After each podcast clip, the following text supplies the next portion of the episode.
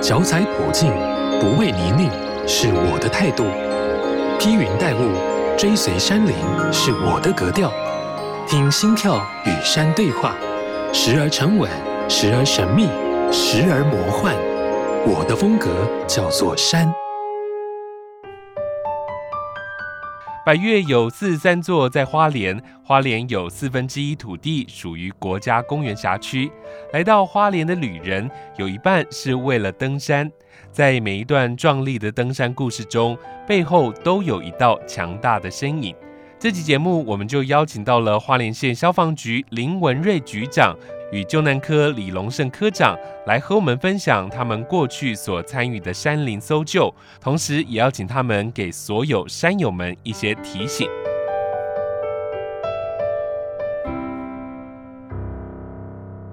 好，先锋网好是九三五电台，我的风格叫做山，我是主持人阿哲，欢迎今天的特别来宾花莲县消防局林文瑞局长，局长你好。主持人阿哲好。各位听众朋友，大家好，我是花莲县消防局局长林文瑞。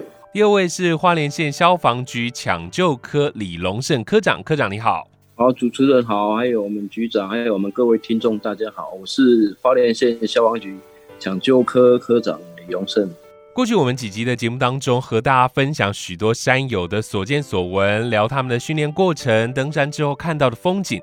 但在山林当中，其实是处处潜藏危机的，随时都有可能会遇上突发状况。当走失或者是遇难的时候，就要动员搜救队。通常我们讲搜救、搜救、搜跟救，它是两种难度，要先搜寻到人，然后再想办法来救。我想过去两位一定都碰过不少的状况哦，是不是先请局长来跟我们先分享一下？事实上，如果没有收就没有救的问题存在，在没有收到人之前，怎么都白谈。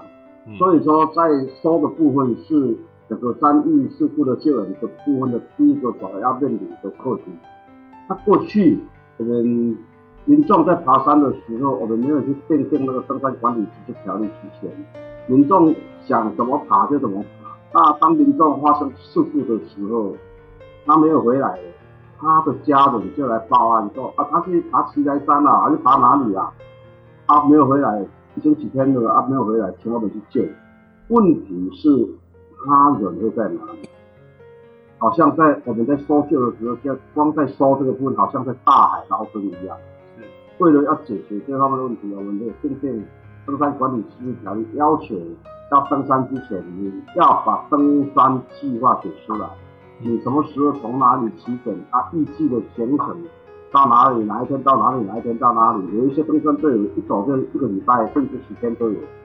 那让我们晓得你在什么时候失联的时候，我们还可以有一个范围来找。刚开始的时候就。有得到很大的反弹，认为我们管太多。嗯哼。那事实上，经过规定，大家的适应了，就会发现，每一次在三亿事故发生的时候，我们至少可以把它控制在一定的范围来收治，效率就可以大幅提升。是。所以说，这个规定其实是在保障民众的安全。其次，就我们的要求，我们的登山客必须携带。我们的通信设备以及电位设备，现在以前还要去买什么 GPS，现在每一台智慧手机就是一个电位器，对，它就可以看到它的经纬度。嗯，当失联的不晓得走到哪里，不迷路了，它如果有通信，它信号如果有信号的话，它还可以用报案的时候，我们可以他请他提报他的经纬度。由我们来执行搜救的工作，或者是来指点他。有的时候我们就指点他，你可以从什么地方走出来，对吧？嗯哼，这个是在收的部分。另外，其次是万一不知道他的位置在哪里了，他有没有通信的，至少我们还可以透过电信公司来查他的最后手机的失联的位置，然后再来判断，用时间点来判断。它有可能会迷失在哪一个区块，是。来作为我们的搜索的一个范围，而且在搜的过程，因为我们只能是动态的，对，有几件案例，上次我们在一百零四年有一个磐石西峰那边有一个，我们收到一位登山客，他已经失联了，他已经失联了好几天，他已经明明失联了好几天。嗯。然后我们去搜去救，救了他们六七天了，都找不到他。嗯哼。都找不到他，最后他很幸运，我们因为要轮班，有直升机要把下一批次的人接过来，要把我们的另外这批次让他回去休息的时候，那我们的同仁在扎眼的点，就拿着望远镜在看，嗯，就看到有一个反光的点。反光的点，哎，他就请直升机说，你什么方位那边有一个反光的点，你们空侦看看，他是不是一个人这样。结果他就看到他真的是一个人，嗯，然后我们就沿着线去找他，他把他找到他，他已经完全没有水，没有粮食。嗯，当时我们就问他说，我们前几天有来这里，为什么没有看到？说他因为。没有血的，下车到河谷去洗血。嗯，河谷去取水，取完了以后再上来，因为他下了河谷再再上来这边就来回就一天了。嗯，所以说我们就跟他收割了。通常我们在收割的时候会分七块，会针对没有收割的人去收割。好，刚刚我讲到这个问题，对，就是因为动态的，所以说在收的部分，我们有的时候都按照进度，像地毯之后在收水的时候。问题是人是动态，就会产生这方面的问题。是，他在旧的部分也是一样，旧的部分的时候，我们在救，我们知道它的点的时候，我们就变成收费之外，而且那个山路不像我们市区的什么，我们地形都可以很明了一切。当然，我们可以透过我们的那个我我们的南南南北岛地图来看它的坡度，稍微了解到那个区块的坡度是多少。对。但是实际上看到的跟图跟实际的状况还是有一些落差。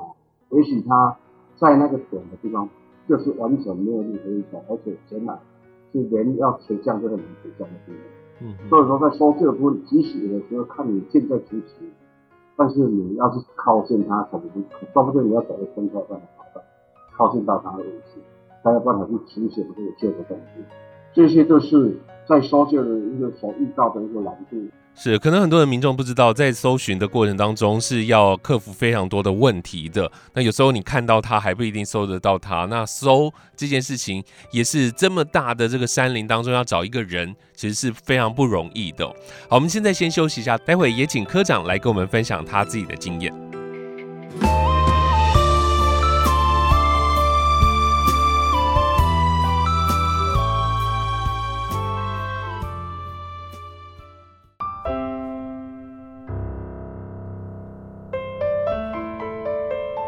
继续回来，我的风格叫做山。今天我们邀请到的是花莲县消防局林文瑞局长，还有花莲县消防局的李龙胜科长。那继续邀请科长来跟我们分享他在搜救的经验，然后可不可以跟我们分享一些案例呢？其实我们消防局负责山域的一个救援工作，然后刚刚诚如局长所说的哈，最困难的还是在搜的这个方面哈。那在搜的方面的话，在一百零六年的三月份哈。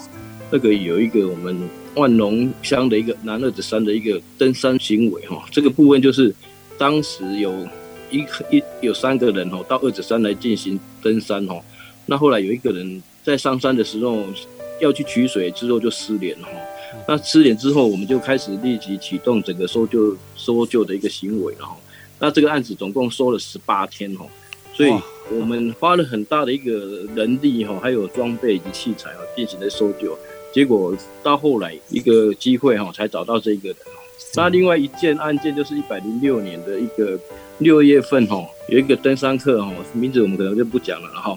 那个也是一样哦，他独自一个人五月十三号哦从南投进入哈，进入之后在五月十五号跟家属联络通联之后，本来是在五月十八号要到花莲的一个鲤鱼山的出口来出入哈，可是在五月一号他就跟家人失去联系了哈。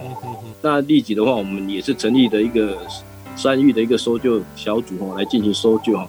那这个案子哈，也总共搜了二十一天哈，才找到这个人了哈。嗯。所以，因此在整个山域的一个抢搜救的部分哈，是希望说在官方的部分，还有我们民民众的一个观念上面哈，一定要确实，因为在山上并不是大家讲的那么轻松简单哦。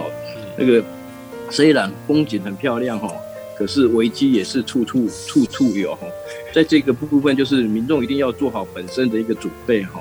那有关我们在消防局的一个搜救能量能上面哦，其实我们从一百零七年开始建立我们的登山管理资质条例之后，是将相关的一些规定。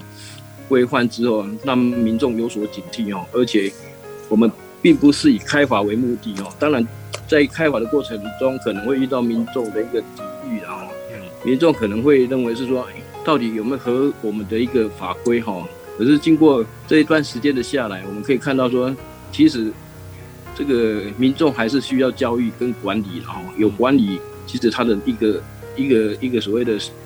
一个所谓的失误的一个机会就会减少啊。嗯嗯。定了这个自治管理条例之后，其实不管在民众的登山顾问，他一定会事先去准备他的一个个人的一些装备啊、器材啊，像通讯电话啊，还是一些一些 GPS 哈，还有一些什么本身的一些装装备哈的一个齐全，让他如果遇险的时候哦，能够能够能够保住自己的生命，等待我们消防局的一个救援哈。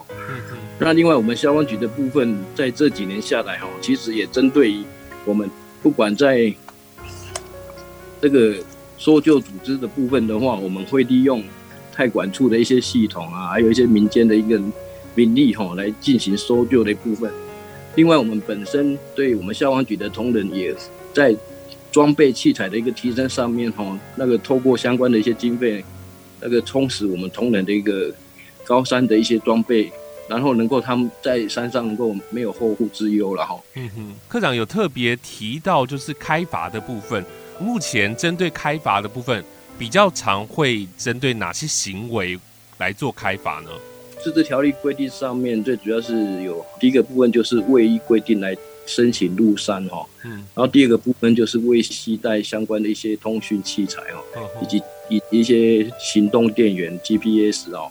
然后，另外第三个部分就是本身要有领队的带领，然后第四部分就是要要有一些基本的救护证照哈。这这些如果没有齐全的部分，我们会依照我们的规定来做一个处罚。了解了解，局长科长，我们先休息一下，听首歌曲，待会再继续回来聊。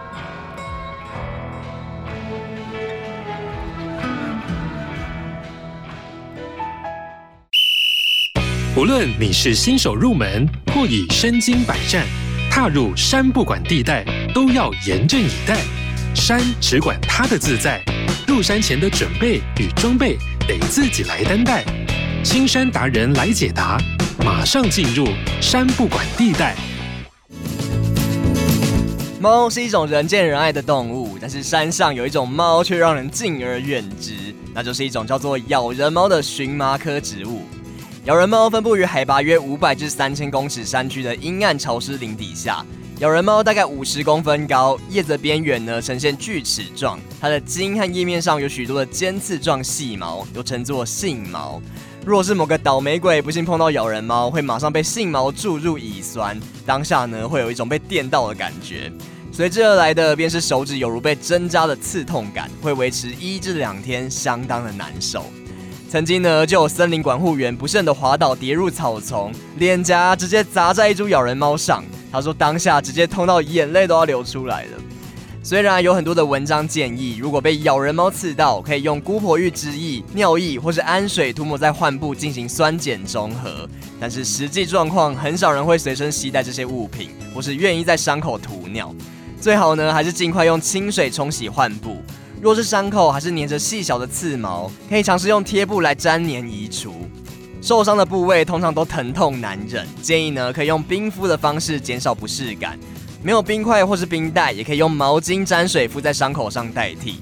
回家之后也不要用热水冲到，否则会引起更不适的发炎反应哦。那要是冰敷一阵子之后完全没有好转，反而越来越严重，那就请尽速去最近的皮肤科或是医院挂急诊。另外，每个人的体质不一样，若是碰到咬人猫之后出现呼吸困难、伤口溃烂化脓、红肿持续超过三天，甚至出现意识不清或是意识改变的状况，那代表有可能引发感染或是严重的过敏反应，需要医师开立涂抹或口服药，甚至透过针剂的药物才有办法处理哦。最后也要提醒你，在山上还是以长袖长裤为主，脸部的话呢，也可以套上头套保护皮肤。如果认出咬人猫，马上离越远越好，以免受到皮肉之灾哦。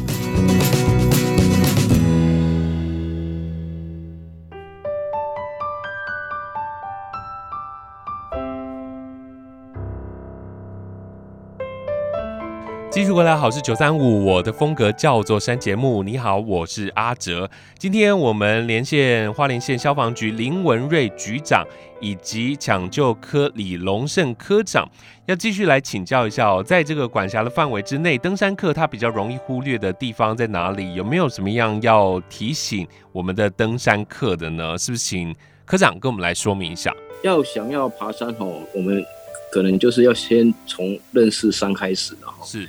那我们我们台湾的山吼很特别哦，那最主要民众都不清楚哦，所以每每都会发生山难的一个最主要原因就是准备不足了哈。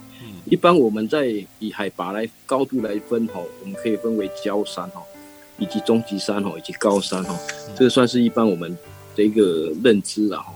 那一般在郊山的部分，它是离市区都比较近一点，通常海拔高大约在一千到一千五以上哦。那基本上的话，如果去登的话，可能一天就可以来回了。嗯，那另外有关于所谓的终极山，它可就是介于所谓的焦山跟高山之间，它的高度已经可能会上到三千公尺以上哈。那路线的话，可能就会广泛的一个分布了哈。有的可能一天还可能会来回不来哈，所以可能要花好几天的时间哦。嗯，那另外所谓的高山的话，就是像海拔三千公尺以上的山，它这个。地区的话，可能含氧量还有气温吼，通常特别的低哦，所以身体上可能会产生一些不适应的一些现象哦，像所谓的高山症啊，还有肺水肿一些一些现象可能会出现哈。所以一般我们民众要去登山的时候，一定要先去了解你到底是要去爬什么山哦，一定要去认识说这座山的一个，有时候有时候可能大家约了就走了，走了之后可能认为。看到风景很漂亮啊，还是还是地形很好走哈。可是往往当你上去之后，遇到的一些状况，让你可能就回不来哦。所以要去爬山，一定要了解，要去知道我们的一个路线哦，还有可能回来的一个时间。然后接下来就是要准备，像刚刚局长所分享的各式的一些。吃的啊，还有衣那个保暖的啊，还有一些御寒的一个衣物哦。是，那这个部分可能就是要针对你要去的地方去做足相关的一些功课，然后这样子的话才能够保护自己在登山的时候能够更安全啊。了解，呃，科长，我想请教一下，就是像你们是平常就就是自己就要做一些体能的训练，对不对？才可以担任这样搜救的一些任务。那你们通常有哪些的训练呢？可不可以也跟我们来分享一下？其实，在我们的消防同仁的一个训练，在山域的部分哦，体能尤其的重要哈。嗯，因为我们的花莲的山哈，从有时候有时候要从平地到登山的一个地目的地哦，通常要可能会直接上升到三千公尺以上。是，所以一般我们的同仁在体能上。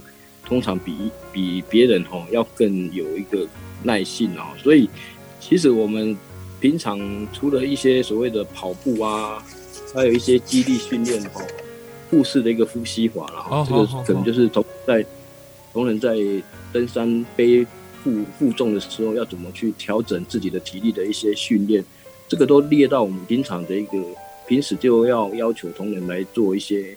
一些一些一些练习啊，不然的话，你直接上到高山，可能还没走一段时间的时候，可能就会抽筋啊，或是体力不支的一个现象哦，这个可能会影响到整体的一个搜救的一个进度了哈。是，刚刚前面不管是局长还是科长，都是跟我们分享带救援的人的一些案例哦。但在这个过程当中，其实搜救队也会碰到很多的状况，有没有哪些救援行动？现在回想起来是。印象很深刻的，或者是自己在搜救都觉得很惊险的。其实我在之前有一个一个一个经验哦，在这边分享给大家的那个，其实我们搜救人员在在心理素质上哦，一定要蛮坚强的。哦，嗯。那有一次，有一次在那个在我们泰鲁格国家公园里面的一个竹村梅眼的一个地区哦，那发生了一个山域事故了哈。那我们那个搜救同仁到达现场之后，他可能因为长时间的搜救哈，造成心理跟身身体上的一个疲劳哈，嗯，结果他就产生了一个所谓的可能幻听幻觉的一个现象哦。后来我们在行走的时候，就就发现这一位同仁哦，他他就朝着一个不定的一个方向去行走啊。嗯，那好在我们的带队的一个小队长看到这个状况的时候，就赶快去呼叫他哦。去呼喊他说：“哎，你走错路了呢。”然后他这时候才清醒过来，说：“哎，我怎么会跑到这里来？”所以有时候在整个搜救过程，我们是一个团队的一个一个一个一个队伍哈。其实，在出勤的时候，我们都要希望能够互相照顾哦。其实，在山上的一个呃搜救，当然同仁都很辛苦，而尤其是身体上还有心理上的一个压力哈，常常造成他们的一些。可能发生的一些状况，是真的心理素质是非常非常的需要强韧的。我们现在先休息一下，听首歌曲，待会再继续回来。我的风格叫做山节目。继续过来陪你一起听音乐的好朋友，好是九三五电台。我的风格叫做山节目，我是阿哲。我们今天在空中连线的是花莲县消防局林文瑞局长以及抢救科科长李龙胜。那在今天的节目最后，还是要请局长来跟我们所有的登山客提点一下，有什么样的建议，你可以跟我们分享一下。我认为啊，登山刚刚也都有提到，山永远在。你先把自己的体能训练好，好，你先把自己的体能训练好。你要爬哪一座山，应该要切实的去。现在地图很方便，前几年其实还有很多 APP，还有很多网站都有一个登山的网站，嗯，他们都会分享他登山的经历。嗯，你们先把要先把它各方面都能了解，是了解清楚了以后，然后你去评估你自己的能力。那、最好你不绝对不要进，绝对不要去赌盘，尤其是。新手，你其实不要去跟他，你要爬山的最少找有经验的跟你一起去，嗯哼，然后做好你的风险，所以你必须准备很多东西，你宁可多准备，不要少准备。我准备的就是，你万一中间我刚刚讲，你加班，你加值班，至少加班。对，啊，万一有什么突发状况，你可能就没有办法应对，这些都是必须要注意。刚刚有提到的，包括你依照规定要去申请登山证证。还有涉及登山的计划，登山计划你报到上面去，然后你你有登山计划，我们万一发生事情的时候，我们知道你哪一天哪一天哪一天走到哪里，我们可以缩小缩小的范围。好，那个然后就是保暖的，还有御寒，还有那个雨具啊，还有你这个行动电话以及行动电源，还有电灯，你的那个照明灯，照明灯也是很重要的。是。因为有很多的是披星戴月连夜在走路的，都是走到本来是白天的，因为你的行驶太慢的，走到这些都晚上了。这些都各种各样都要把依照你的你的那个所有的装备都要找到齐在齐全。那应该是现在很多的登山社团都都有很多你必须准备的东西，都会写得很清楚，要去多多了解，多多做一点功课。是的，是的，局长所说的山永远都在那里哦，你千万不要一时兴起，然后什么都没有准备，然后就去爬山，这非常错误的。那你要做一些身体的调试啊，然后要带上山的东西都要带上去。那你也要想过，你迷路的时候要做什么。好，那如果了解这些之后，你再去上山，就会减少很多很多危险发生的一个机会了。最后要谢谢局长以及科长接受我们的访问，谢谢。好，谢谢大家，谢谢。好事九三五电台带你走入群山怀抱，拾起山的记忆。以上节目由文化部影视及流行音乐产业局补助直播。